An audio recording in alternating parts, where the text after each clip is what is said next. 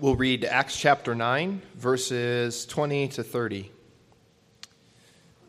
So Saul spent several days with the disciples in Damascus. At once he began to preach in the synagogues that Jesus was the Son of God. All those who heard him were astonished and asked, Isn't he the man who caused havoc in Jerusalem among those who are called on this name? And hasn't he come here to take them as prisoners to the chief priests? Yet Saul grew more and more powerful and baffled the Jews living in Damascus by proclaiming that Jesus is the Christ. After many days had gone by, the Jews conspired to kill him, but Saul learned of their plan. Day and night they kept a close watch on the city gates in order to kill him. But his followers took him by night and lowered him in a basket through an opening in the wall. When he came to Jerusalem, he tried to join the disciples, but they were all afraid of him, not believing that he really was a disciple. But Barnabas took him and brought him to the apostles. He told them how Saul on his journey had seen the Lord and that the Lord had spoken to him, and how in Damascus he had preached fearlessly in the name of Jesus. So Saul stayed with them and moved about freely in Jerusalem, speaking boldly in the name of the Lord. He talked and debated with the Grecian Jews, but they tried to kill him. When the brothers learned of this, they took him down to Caesarea and sent him off to Tarsus. Please be seated. Morning.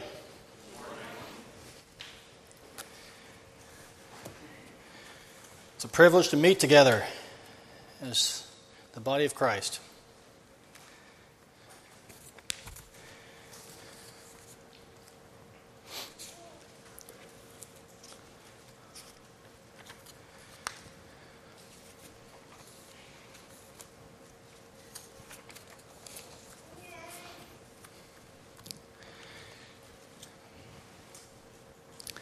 Will you join me in prayer, please?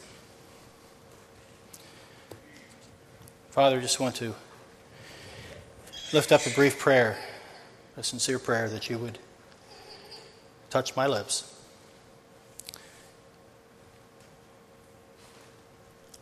Make them move according to your Spirit so that your Spirit may do the work you desire. I ask it in Jesus' name. Amen.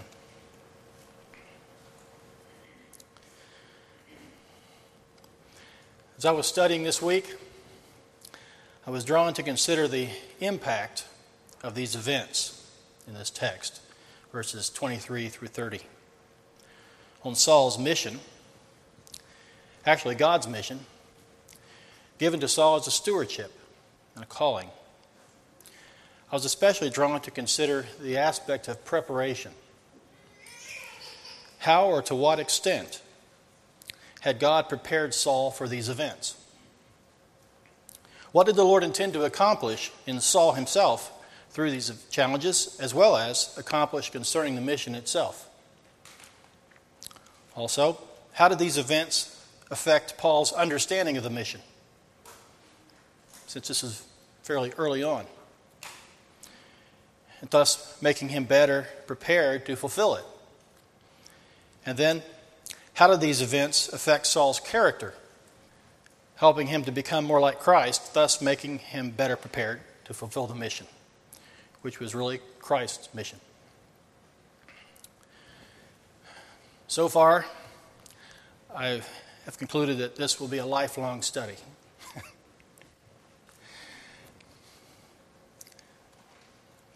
but so it uh, is limited in scope and depth necessarily because this ended up being a very deep subject for me.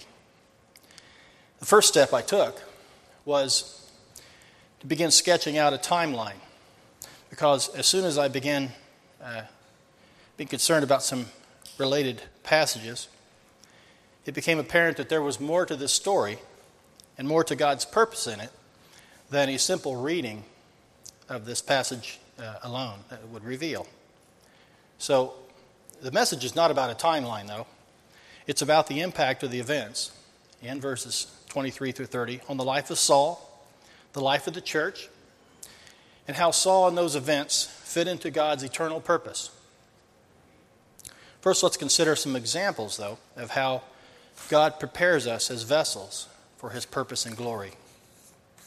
These are some examples taken uh, mostly from the Old Testament. Found them helpful just in, uh, in going through some more familiar characters and how God used them, prepared them for His service, uh, and then to consider how this fit in with Paul, where, where he fit in relation to these two examples. These are uh, rather extreme opposing, not opposing, but very different examples. First, we look at Moses, and several things we'll consider. Just the basic training aspect, how he grew up, and uh, his calling, uh, and if, if applicable, uh, rejection, opposition he might have experienced. And often there is a humbling part to the Lord's preparation. Sometimes, even we use the expression death of a vision. I think we see this in the life of Moses that we will look at first. And then eventually the Lord gets to a point where there, he, uh, there's a commission. He sends somebody or, or more fully acknowledges their purpose. So, uh, just drawing from Acts 7, you can turn there. There's several verses to look at, beginning in verse 22. Basic training aspect. And Moses was learned in all the wisdom of the Egyptians and was mighty in words and deeds. We're not going to go into detail of his very beginning. We're probably quite familiar with Moses and the basket in the Nile, how he grew up in the palace. But this was something that the scriptures talk about as his training. His calling, though. In the next verse, we see that when he was 40 years old, it came into his heart to visit his brethren, the children of Israel. And seeing one of them suffer wrong, he defended and avenged him who was oppressed and struck down the Egyptian. Verse 25 says, For he supposed that his brethren would have understood that God would deliver them by his hand, but they did not understand. You might recognize these verses are from Stephen's lengthy defense.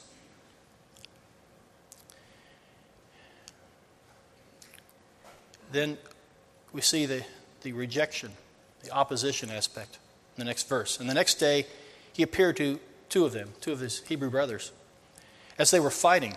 And he tried to reconcile them, saying, Men, you are brethren. Why do you wrong one another? But he who did his neighbor wrong pushed him away, saying, Who made you a ruler and a judge over us?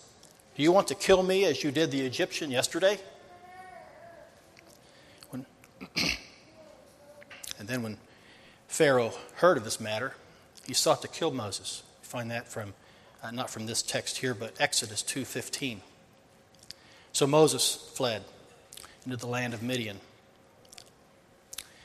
And he was there for more than 40 years, making him 80 years old. Do you imagine that Moses might have given up?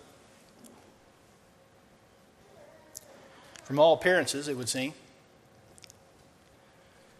But God chisels away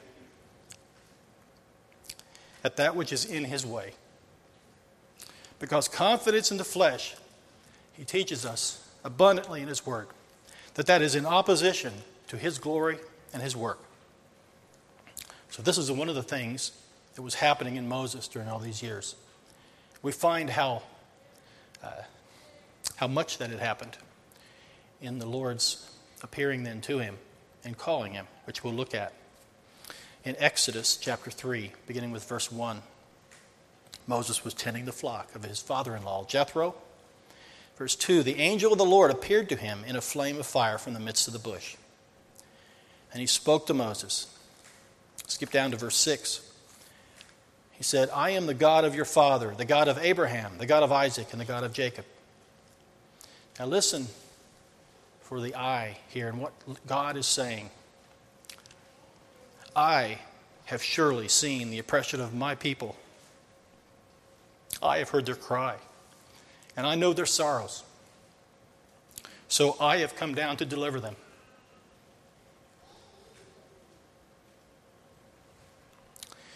In verse 10, then he says to Moses, Come now, therefore, and I will send you.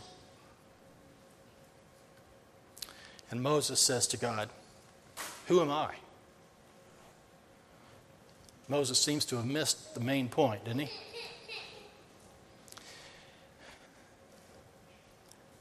But God responds simply, forbearingly, and graciously. He didn't answer Moses' question, Who am I? He could have. The answer might have been hurtful. But instead, he says, I will certainly be with you. Our confidence in the flesh must be replaced by confidence in God.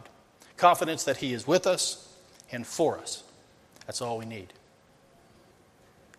He sees, He's prepared to do His good work. We need to be willing when He calls us to co labor, which means we're mostly along for the ride because He does the work by His Spirit. We might be tempted in this case to think that it always takes God many years to prepare us to fulfill His calling on our lives. But remember, with Moses, there was also the element of waiting waiting for God's timing and for His people in Egypt to cry out for deliverance. They weren't quite there yet. They had for those many, many years. Now it's getting intense. It's going to be more intense, but it's now intense enough to where they are really crying out. Let's now look at a very different example the example of Jeremiah. In Jeremiah 1, verse 1, the words of Jeremiah, the son of Hilkiah, of the priests who were in Anathoth. So Jeremiah was the family of priests. But many of these priests in those days were corrupt. Once good King Josiah was out of the picture, straying hearts led the nation astray. When the word of the Lord first came to Jeremiah, Josiah was still reigning. But shortly that changed. His son is in his place, and things are very different. Suddenly, seemingly without adequate preparation, certainly without warning, Jeremiah was called by God to serve his purpose. In verse 4, then the word of the Lord came to me, saying, Before I formed you in the womb, I knew you. Before you were born, I sanctified you. I ordained you a prophet to the nations. Then I said, Ah, Lord God, behold, I cannot speak, for I am a youth. But the Lord said to me, Do not say, I am a youth, for you shall go to all to whom I send you and whatever I command you, you will speak. Do not be afraid of their faces, for I am with you to deliver you, says the Lord. Then the Lord put forth his hand and touched my mouth. And the Lord said to me, Behold, I have put my words in your mouth.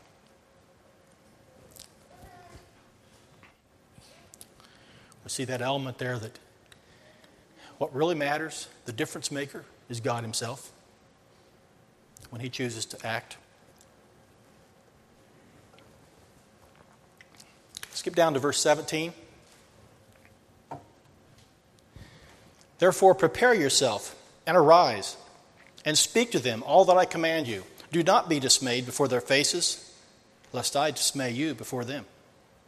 For behold, I have made you this day a fortified city and an iron pillar and bronze walls against the whole land, against the kings of Judah, against its princes, against its priests. That would be his own family. And against the people of the land.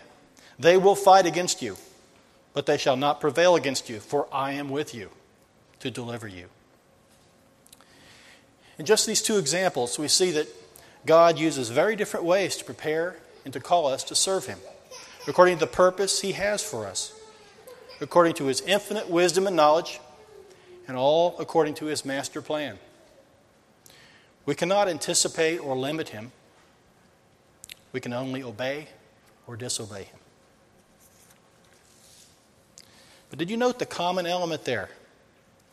It's already somewhat emphasized God's faithful promise. I am with you. I have called you. I will be with you and help you. My presence is your supply. And he said nothing elsewhere, and your great reward. If God is for us, who can be against us? Now, there is another common element that can be seen as these lives are followed through Scripture on the job training. Especially, you might consider Jeremiah, who just abruptly receives God's commission. And God will not hear of anything else. He has purpose for him, and He put His hand on him. Regardless of our perceived preparation ahead of time, we must all learn obedience by the things we suffer. No servant is above his master. Whether we seem to have much preparation, many years, many activities, many studies, or whether out of the blue God puts his hand upon us, says, I've chosen you. Whatever the case, his will and his purpose must stand. So before we look into God's calling upon Saul of Tarsus and the Lord's pre- preparation he is his chosen vessel, let's briefly consider the very unique example of our Lord and Master, Jesus. What basic training did he have?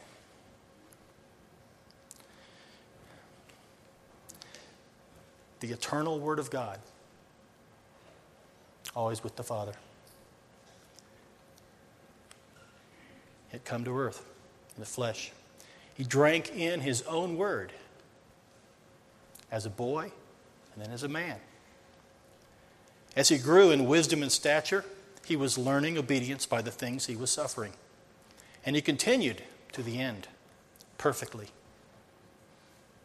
Psalm 40, verse 7 and 8.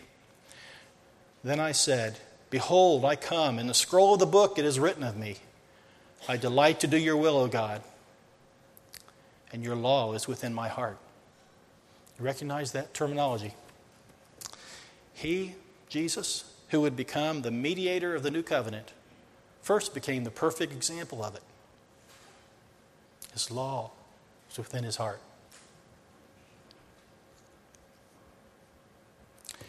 What about his calling? Jesus had a calling on his life from eternity. But there came a time on the earth when he was on the earth, when he knowingly embraced it with a heart of perfect obedience. Again, our perfect example.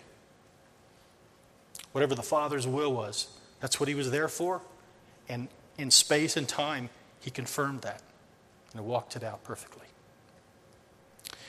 So, at a particular point, this was when uh, he was baptized by John the Baptist, God the Father publicly acknowledged him as his beloved Son, in whom he was well pleased. He was led into the wilderness then and tested sorely, but without sin. And he returned in the power and the anointing of the Spirit, prepared to fulfill his most high calling.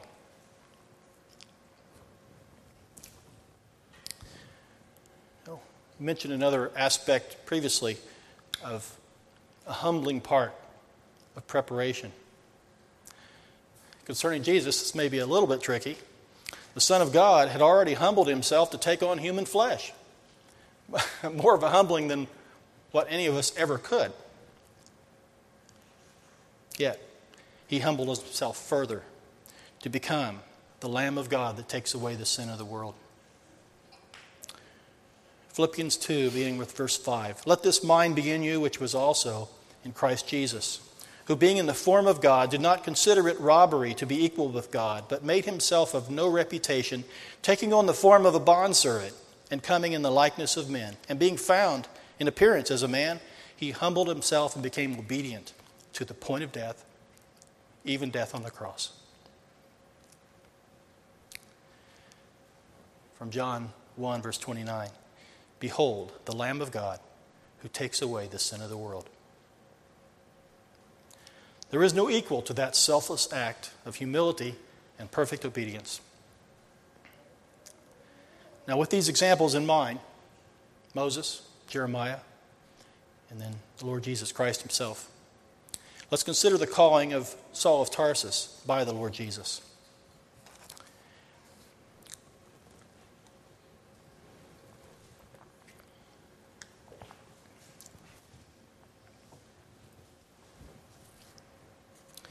I want to look at some context leading up to verses 23 through 30.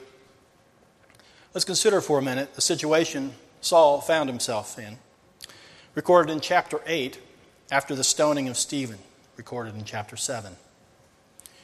We know how strong he was then in, in persecution of the church. As a young religious up and comer, Saul was no doubt proud of himself he was important. He was being seen as important and doing important work.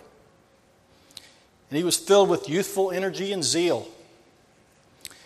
He was fired up with anger over what he imagined to be a just cause. He was hounding the Christians, putting them in chains, dragging them back to Jerusalem, and supporting their imprisonment and death. He was doing his important part to stamp out this blight upon Judaism from his perspective. Suddenly, this aspect is a little like Jeremiah, isn't it? Suddenly, we're reading from Acts 26, beginning of verse 13. Paul is testifying before King Agrippa. At midday, O king, along the road I saw a light from heaven, brighter than the sun, shining around me and those who journeyed with me. And when we all had fallen to the ground, I heard a voice speaking to me, saying in the Hebrew language, Saul, Saul, why are you persecuting me? It is hard for you to kick against the goads. So I said, Who are you, Lord? And he said, I am Jesus, whom you are persecuting. But rise, stand on your feet For I have appeared to you for this purpose to make you a minister and a witness, both of the things which you have seen and of the things which I will yet reveal to you.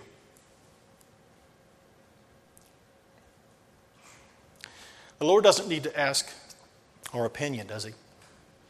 Or plead for our cooperation. Psalm 100, verse 3 Know that the Lord, He is God. It is He who has made us, and not we ourselves.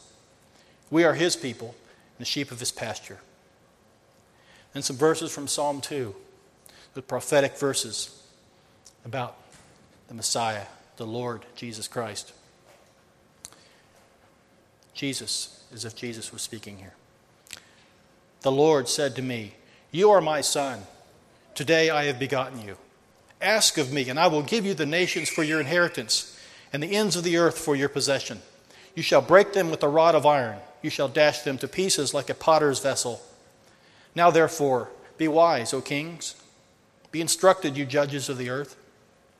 Serve the Lord with fear and rejoice with trembling. Kiss the Son, lest he be angry and you perish in the way when his wrath is kindled but a little. Blessed are all who put their trust in him.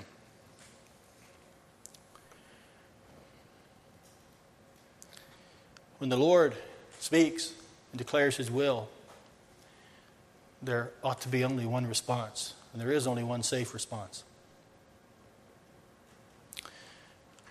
What might have happened if, when the resurrected and exalted Lord, Jesus Christ, appeared to Paul, Saul at that point, brighter than the sun, and spoke to him from heaven and gave him instructions, and then if Saul had dragged his feet, or argued, or questioned the Lord's wisdom,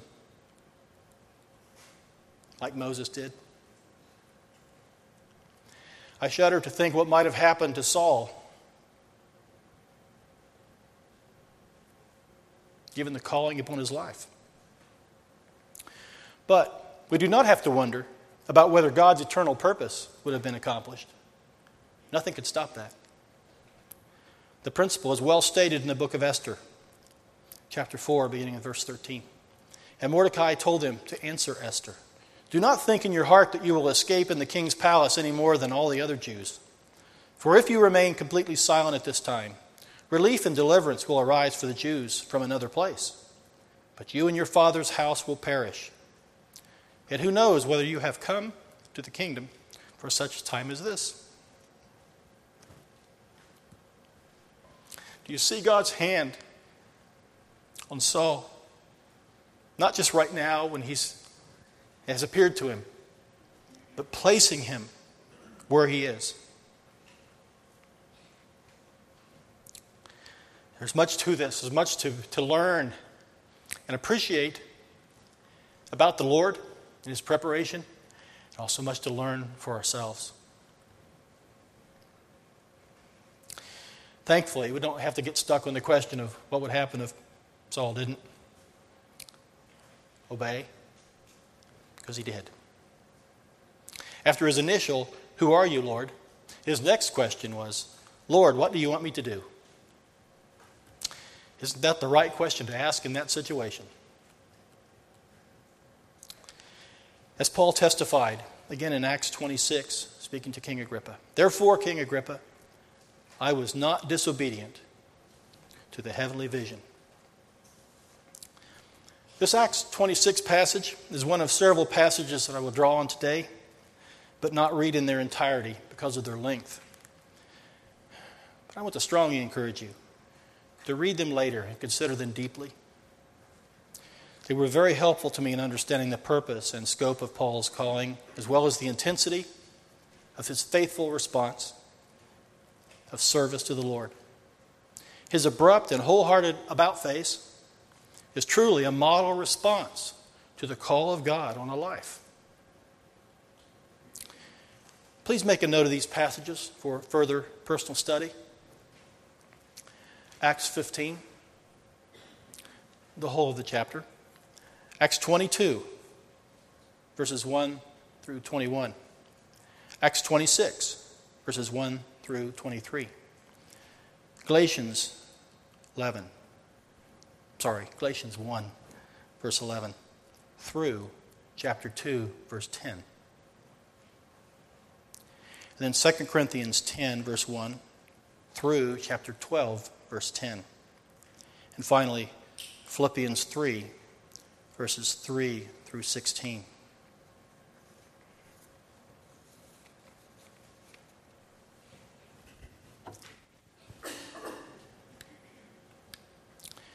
As I mentioned initially, the first step I took was to begin sketching out a timeline because as soon as I began looking at related passages, it became apparent that there was more to this story.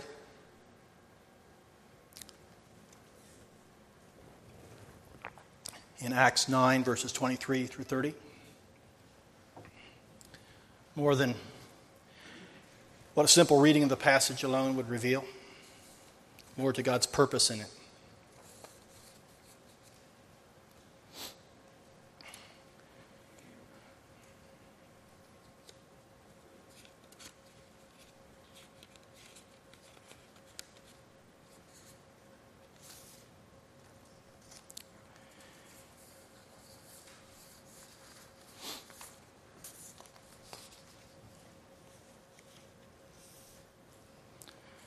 Pardon me for just a second here while I spread out some notes. I have those, those uh, most of those whole passages printed out here. I can read them.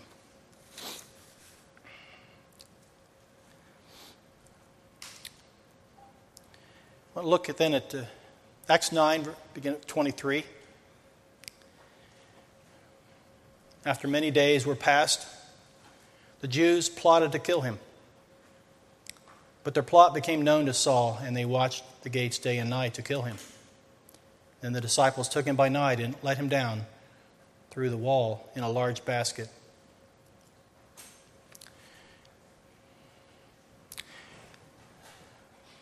I mentioned something that became apparent to me just almost right at the start, and it's the, the timing of this. Now, after many days were passed, That's a, not too specific. It could be a few days. There's precedent in the scriptures. It could be as much as three years.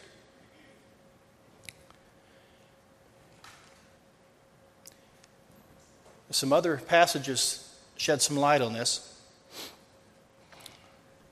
In particular, in Galatians chapter 1 and into chapter 2.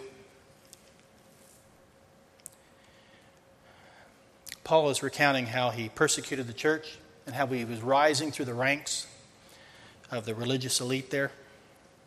But he says in verse 15, But when it pleased God who separated me from my mother's womb and called me through his grace to reveal his Son in me, that I might preach him among the Gentiles, I did not immediately confer with flesh and blood, nor did I go up to Jerusalem to those who were apostles before me, but I went into Arabia and returned again to Damascus. Then, after three years, I went up to Jerusalem to see Peter and remained with him 15 days. But I saw none of the other apostles except James, the Lord's brother. And then Paul gives one of these rare statements. Now, concerning the things which I write to you, indeed, before God, I do not lie. Clearly, it was important to him that they understand that he has been very specific. The things that he said, he has meant very carefully to say. So, how does this impact this text here? Because he's making the point, and I, and I want to make this a very sure point here. Galatians, the letter to the Galatians, is not at all written to establish some precise timeline. That is not his point at all. But he just made the statement that he has carefully spoken this, written this. So, in the process of him trying to accomplish something else, which is one reason I gave you such a, a lengthy passage here through Galatians, it's worth getting a good start considering that, what his purpose was here it is very much related to his calling. And he, he will say some things in this passage about that, as well as some of these others. But, but here, this Galatian letter, he's making the point that his apostolic calling is not connected underneath the apostles in Jerusalem, that it is completely separate from that. It's not that there would be any desire other than the Lord's desire, His purpose in it, for, for having that happen. But this is what the Lord did. He appeared to Paul himself. He revealed things to Paul. As we look at, as as we put several of these passages together, begin to see that, that much of the revelation of the gospel was given to Paul in these first few years because he very shortly began to preach it. And his point here is he didn't go to Jerusalem for three years. He did go there, and when he did, it was 15 days. And if you look back in Acts 9, down in verse well, just look at the verses 26 through 28.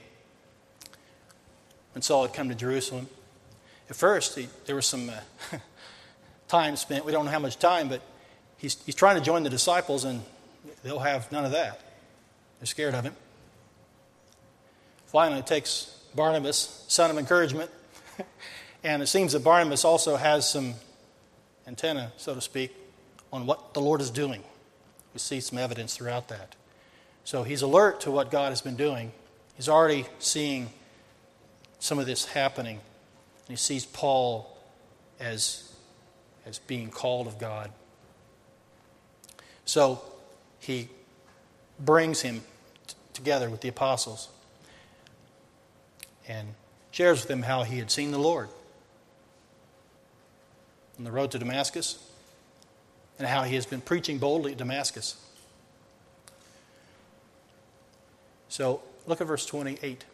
So he was with them at Jerusalem, coming in and going out. Out of a 15 day span, he loses some time trying to make connection. Finally, he's able to do that with Barnabas. Then, in the remaining time, he's going in and out. What's he doing going in and out? We find elsewhere that he is preaching not only in Jerusalem, but in surrounding areas, Judea. So he's a busy guy. He's not there, and this is his point in Galatians, he's not there to get the gospel content from the apostles. He already has that. He has a commission by God.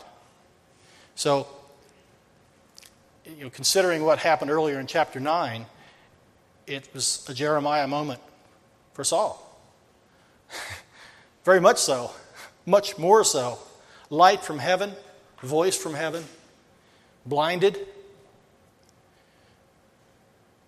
Another brother sent, restored.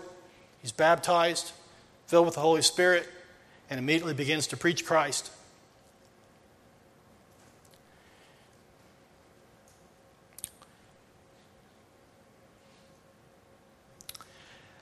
I want to refer to this uh, Acts 26 passage, read just a little more of that. I read one of the verses before when he's speaking to King Agrippa. He says, But rise and stand on your feet. This is the Lord speaking to Paul. Rise and stand on your feet, for I have appeared to you for this purpose, to make you a minister and a witness both of the things which you have seen and of the things that I will yet reveal to you. I will deliver you from the Jewish people, as well as from the Gentiles, to whom I now send you, to open their eyes in order to turn them from darkness to light and from the power of Satan to God, that they may receive forgiveness of sins and an inheritance among those who are sanctified by faith in me. Therefore, King Agrippa, I was not disobedient to the heavenly vision, but declared first to those in Damascus and in Jerusalem and throughout all the region of Judea, and then to the Gentiles, that they should repent, turn to God, and do works befitting repentance.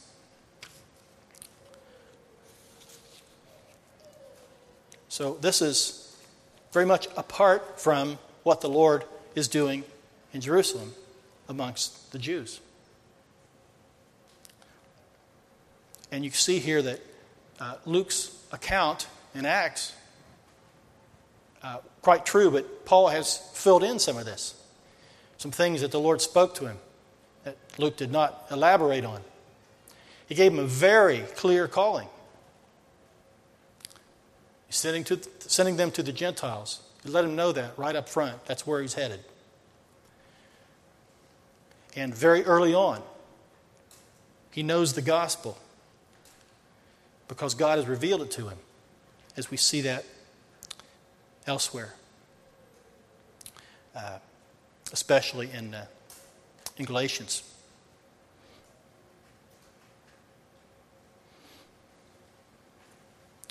Find then that in Galatians, uh, as we read on through and reach chapter 2, it says, Then after 14 years, I went up again to Jerusalem with Barnabas, and also took Titus with me. Now, this is most likely the trip when Judaizers had come to Antioch, and Paul and Barnabas disputed with them. They went to Jerusalem this is in uh, Acts 15, this whole account. We find out here that, although it's not mentioned in Acts 15, Titus is with him. And it says, he went up by revelation and communicated to them that gospel which I preach among the Gentiles, but privately to those who are of reputation, lest by any means I might run or had run in vain. Yet not even Titus, who was with me, being a Greek, was compelled to be circumcised. And this occurred, this disturbance. You, see later that it wasn't for lack of trying for him to be circumcised, but Paul stood firm.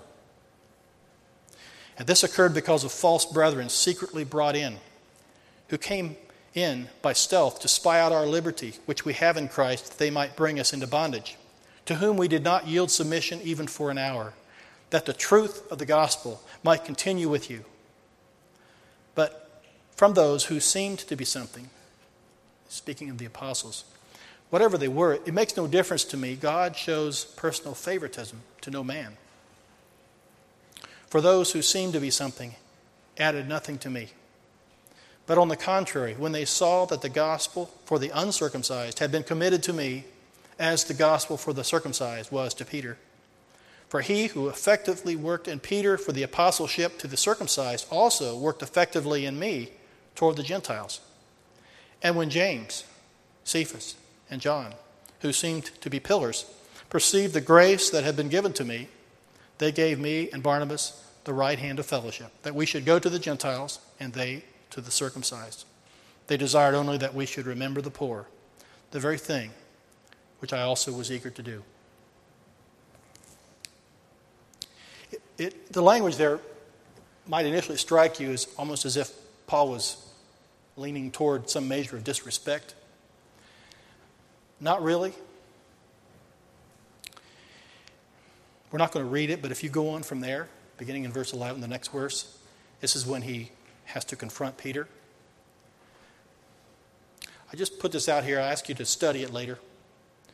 But to consider this point, considering Peter's stature,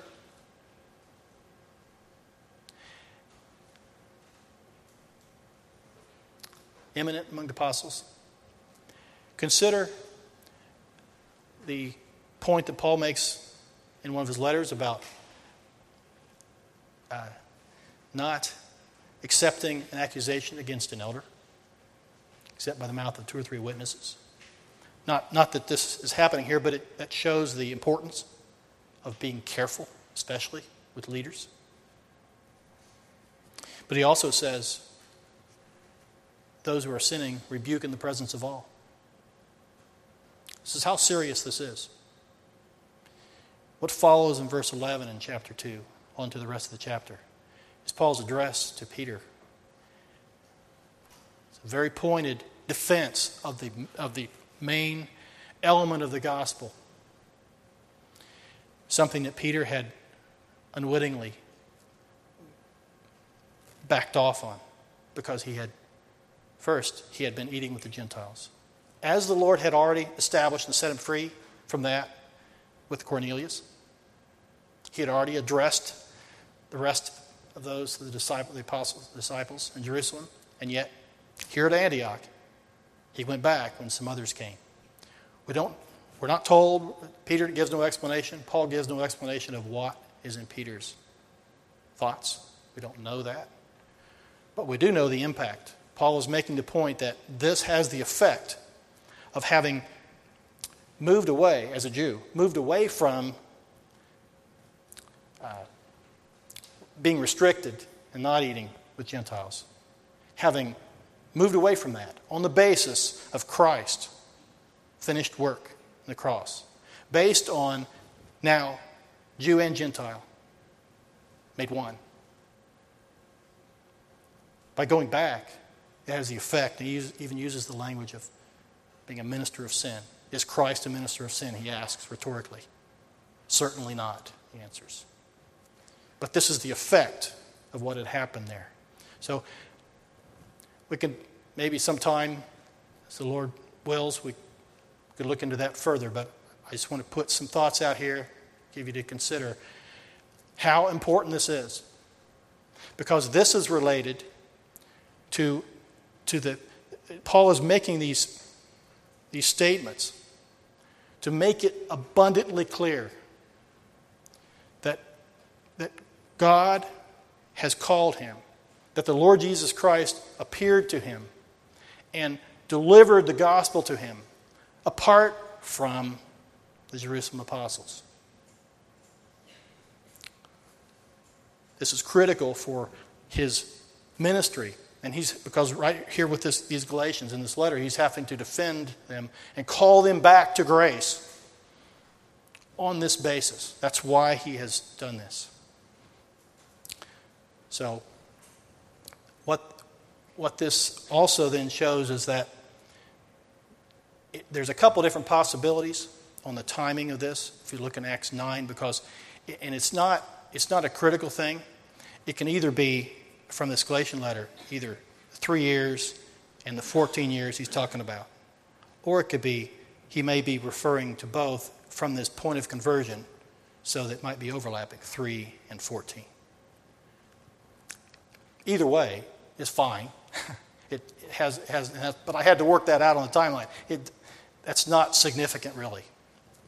Uh, what is significant is that three years elapsed before he spent time with Peter, and that was only 15 days. It was only when he, 14 years later, so it could have been 14 years or 17 years after conversion, which really just determines just how many years after Christ's death on the cross and Stephen's stoning before, before Paul was converted. That's just an unknown, but it's not significant if you think about it. So, so this, when he goes to Jerusalem, that is when they talk over the issues of the gospel. And, and they find out, yes, it's the same gospel. Same Lord revealed it. But Paul was just doing, you could say, due, due diligence. And, and uh, also honoring them as well. But notice he met, he says he met privately. That's so that it, such a thing doesn't get aired out in the whole group, which that, that part of it, because it's about to be. Because the issue is on the table because of the Judaizers that came to Antioch. So there's all this interplay here. And so then I ask you to consider how did Saul move? How did he get from persecutor of the church to stalwart defender of the gospel alone in Antioch? Peter, the apostle from Jerusalem, goes back and begins separating himself, wouldn't eat with the Gentiles.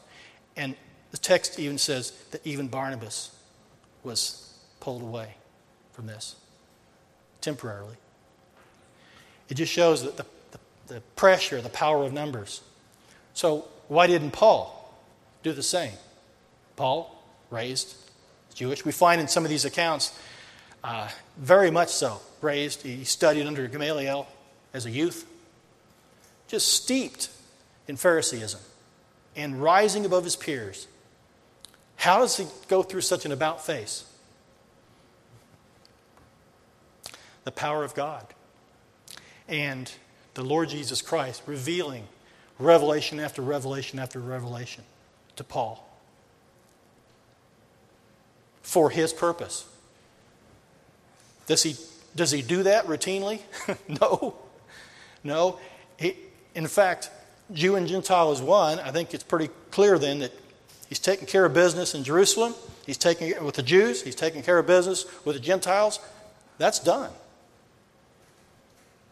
So don't, don't look to go off to Arabia and get revelations these days. Instead, test everything, hold fast to that which is good, and we test it against the Word of God.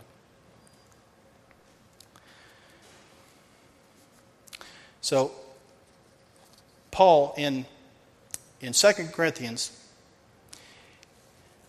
is definitely to deal with a kind of a similar issue, not quite the same, but they're, they're wavering, they're not understanding his call and, and, and uh, respecting his, his apostleship and his place as, as the church planter, their father in the faith, as you would.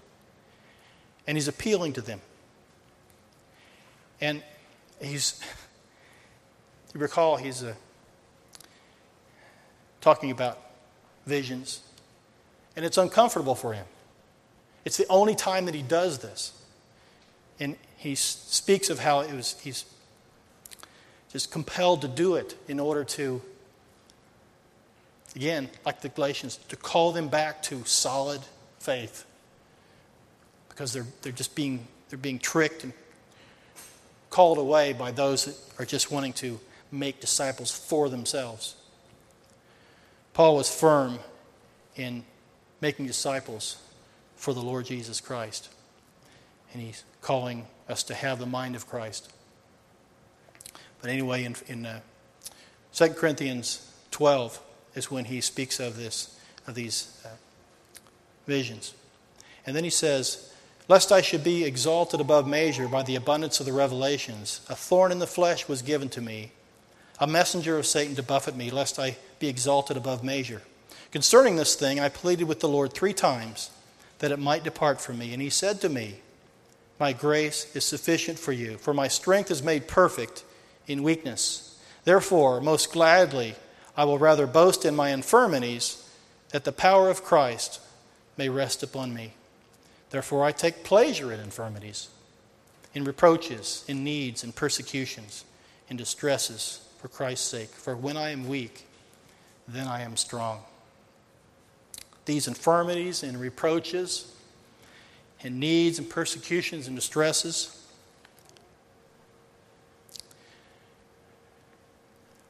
read over some of these and consider what Paul went through. And it's in the starts out in this, this language of comparison uh, to, to others that are boasting of themselves. He says, Are they Hebrews? So am I. Are they Israelites? So am I. Are they the seed of Abraham? So am I. Are they ministers of Christ? I speak as a fool. I am more. In labors more abundant. In stripes above measure in prisons more frequently, in deaths often. From the Jews, five times I received 40 stripes minus one. That was an intense beating. The minus one part was so that the, the Jews could feel that they had been slightly merciful, and it was considered uh, one lash short of death. That was their intent to inflict it. Three times I was beaten with rods. Once I was stoned. Three times I was shipwrecked. A night and a day I have been in the deep. In journeys often, in perils of waters, in perils of robbers, in perils of my own countrymen, in perils of the Gentiles, in perils in the city, in perils in the wilderness, in perils in the sea, in perils among false brethren, such as he encountered in Galatians church in weariness and toil, in sleeplessness often, in hunger and thirst, in fastings often, in cold and nakedness. Besides the other things, what comes upon me daily, my deep concern for all the churches. Not just the churches, but individuals in them. Who is weak and I am not weak? Who is made to stumble and I do not burn with indignation? But if I must boast, I will boast in the things which concern my infirmity. The God and Father of our Lord Jesus Christ, who is blessed forever, knows that I am not lying. In Damascus, the governor, under Aretas the king, was guarding the city of the Damascenes with a garrison, desiring to arrest me, but I was let down in a basket through a window in the wall and escaped from his hands. We see then that it's, it wasn't just the Jews that were lying in wait. The whole government was set up. The Jews had won them over, evidently. Some of the many perils that he went through. But listen to his heart, spoken in Philippians chapter 3. He had just recounted his pedigree, his training, his rise up through the ranks. But he says, What things were gained to me, these I have counted loss for Christ. Yet indeed I count all things lost for the excellence of the knowledge of Christ Jesus my Lord, for whom I have suffered the loss of all things, and count them as rubbish, that I may gain Christ, and be found in him, not having my own righteousness, which is from the law, but that which is through faith in Christ, the righteousness which is from God by faith, that I may know him and the power of his resurrection and the fellowship of his sufferings, being conformed to his death, if by any means I may attain to the resurrection from the dead. Not that I have already attained or am already perfected, but I press on, that I may lay hold of that for which Christ Jesus has also laid hold of me. Paul, to his dying day, continues to have that sense, not just of his personal calling, but the calling on his life for the Lord's purpose to preach the gospel, to expand the horizons. He was always pressing farther outward. Now, this was his particular calling. But by, by hearing these accounts, which was from different times in his life, in the life of the church, the Gentile church in particular, I want to then encourage you to consider how this beginning was a preparation. No sooner does he come to the Lord, at least in the first few years. It's, it's unclear whether the event of, of Damascus happened before or after he went to Arabia, where it seems that that would have been the, the time frame and so probably the location of, of uh, many of these revelations of the gospel itself from the Lord Jesus Christ himself. But you have him uh, driven out of there at the point of death. And then Jerusalem, driven out again at the point of death. And, and they send him away. Brethren send him away. No doubt not harshly, they're wanting to protect him. But think of the rejection aspect.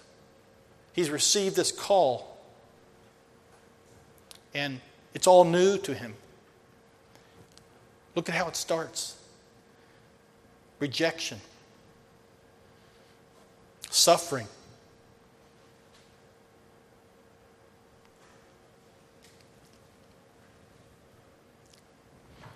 The Lord says to Ananias, Go, for he is a chosen vessel of mine to bear my name before Gentiles, kings, and the children of Israel. For I will show him how many things he must suffer for my sake.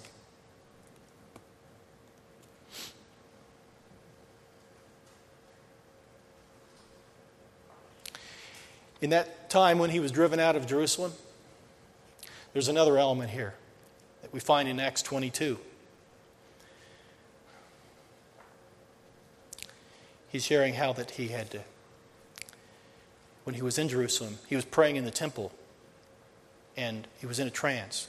Seeing a vision and saw the Lord saying to him, Make haste and get out of Jerusalem quickly, for they will not receive your testimony concerning me. So I said, Lord, they know that in every synagogue I imprisoned and beat those who believe on you. And when the blood of your martyr Stephen was shed, I also was standing by consenting to his death and guarding the clothes of those who were killing him. Paul is not arguing with the Lord, but, but he's, it's a wonderment to him. Like, how could they not receive him? Look at what God has done in my life. Look at what I did before. Could, is, is not this radical change that you have made in me, is this not going to impact them? The answer is no. Their hearts are hard. Time is up. And then he said to me, Depart, for I will send you far from here to the Gentiles. So again, I just want you to see how these other accounts add to this story because in verse 30, when the brethren found out that they were attempting to kill him, they brought him down to Caesarea and sent him out to Tarsus. But in fact, alongside that, the Lord has appeared to Paul and said, Make haste and get out. So no, he wasn't driven away. Yes, he was driven away, but no, the Lord directed him away. And so you see that even though Paul is suffering the, the rejection, the, the being pursued to death that he referred to in 2 Corinthians 11, but the Lord is with him. This, the Lord directs him, but this also gives him the sense of the Lord with him to protect him. And this, so early in his ministry, supports him and propels him. And that's why you see from Paul in the New Testament such incredible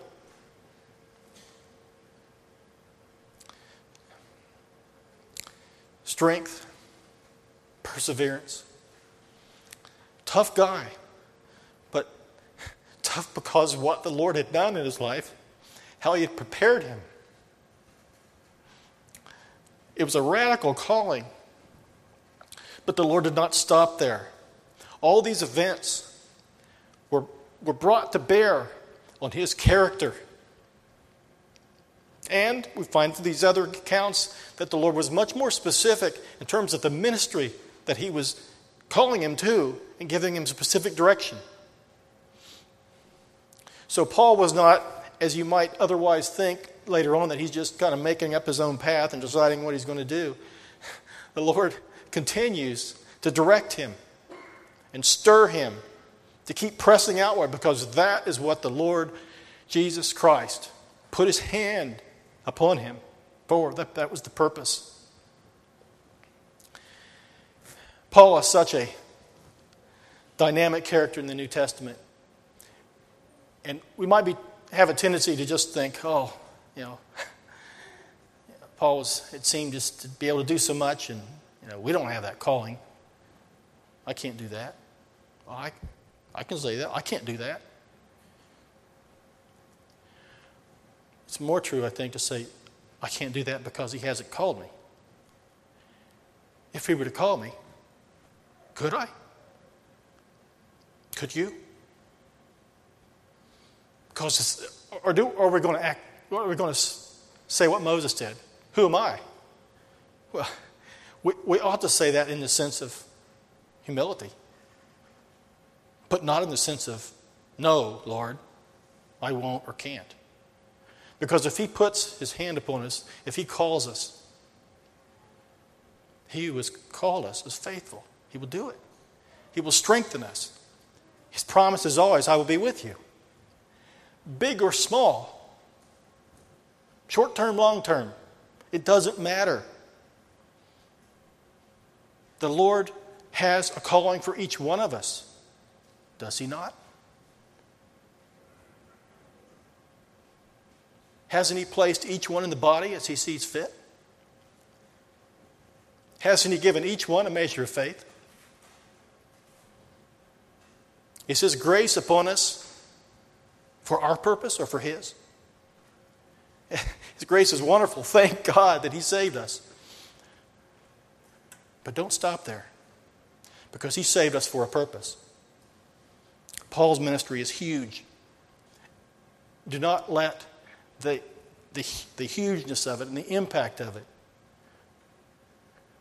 diminish the fact that God was in him showing himself strong.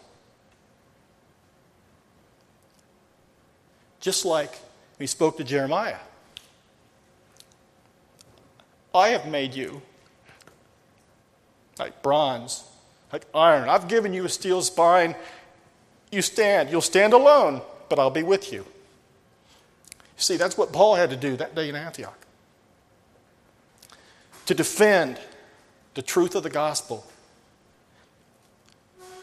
Was that Paul's power? Where did the steel spine in that day come from? Was that Paul's steel spine or the Lord's?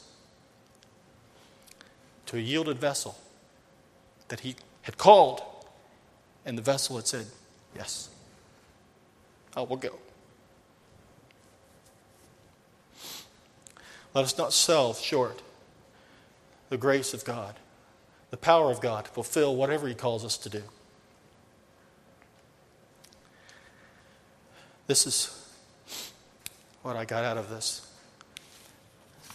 What seemed at first to be just a narrative. And I pray that the Lord would continue to, as you would study at home, to be stirred, to think, especially these last few thoughts that I've shared.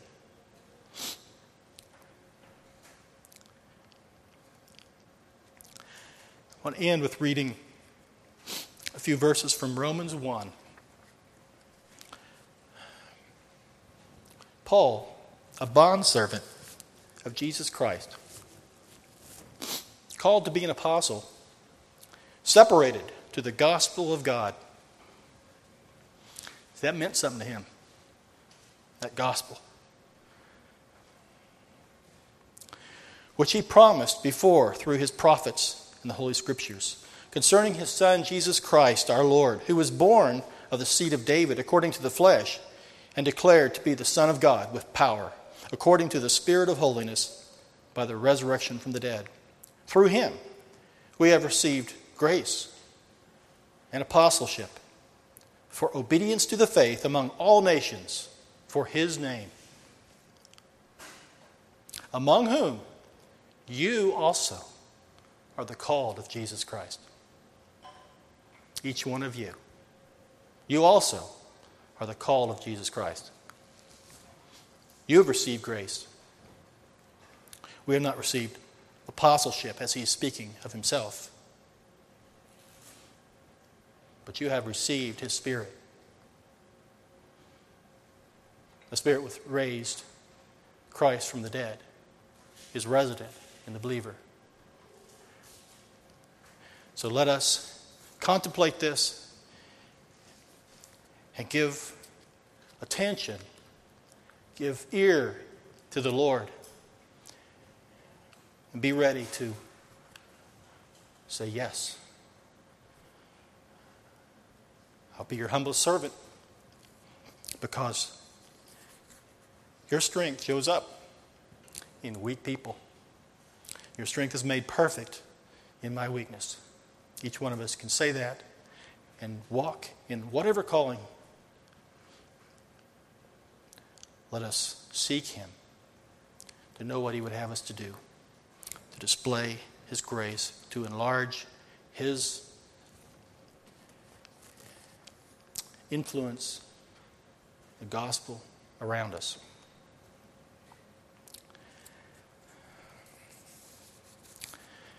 Father, I thank you for the encouragement of your scriptures, for the lessons, for the challenges.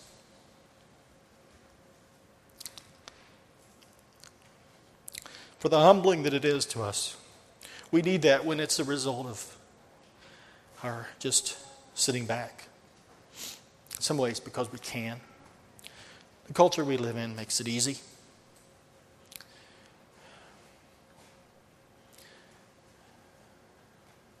I know, Lord, in my heart that you, you would not have us take it easy. It would be like the one who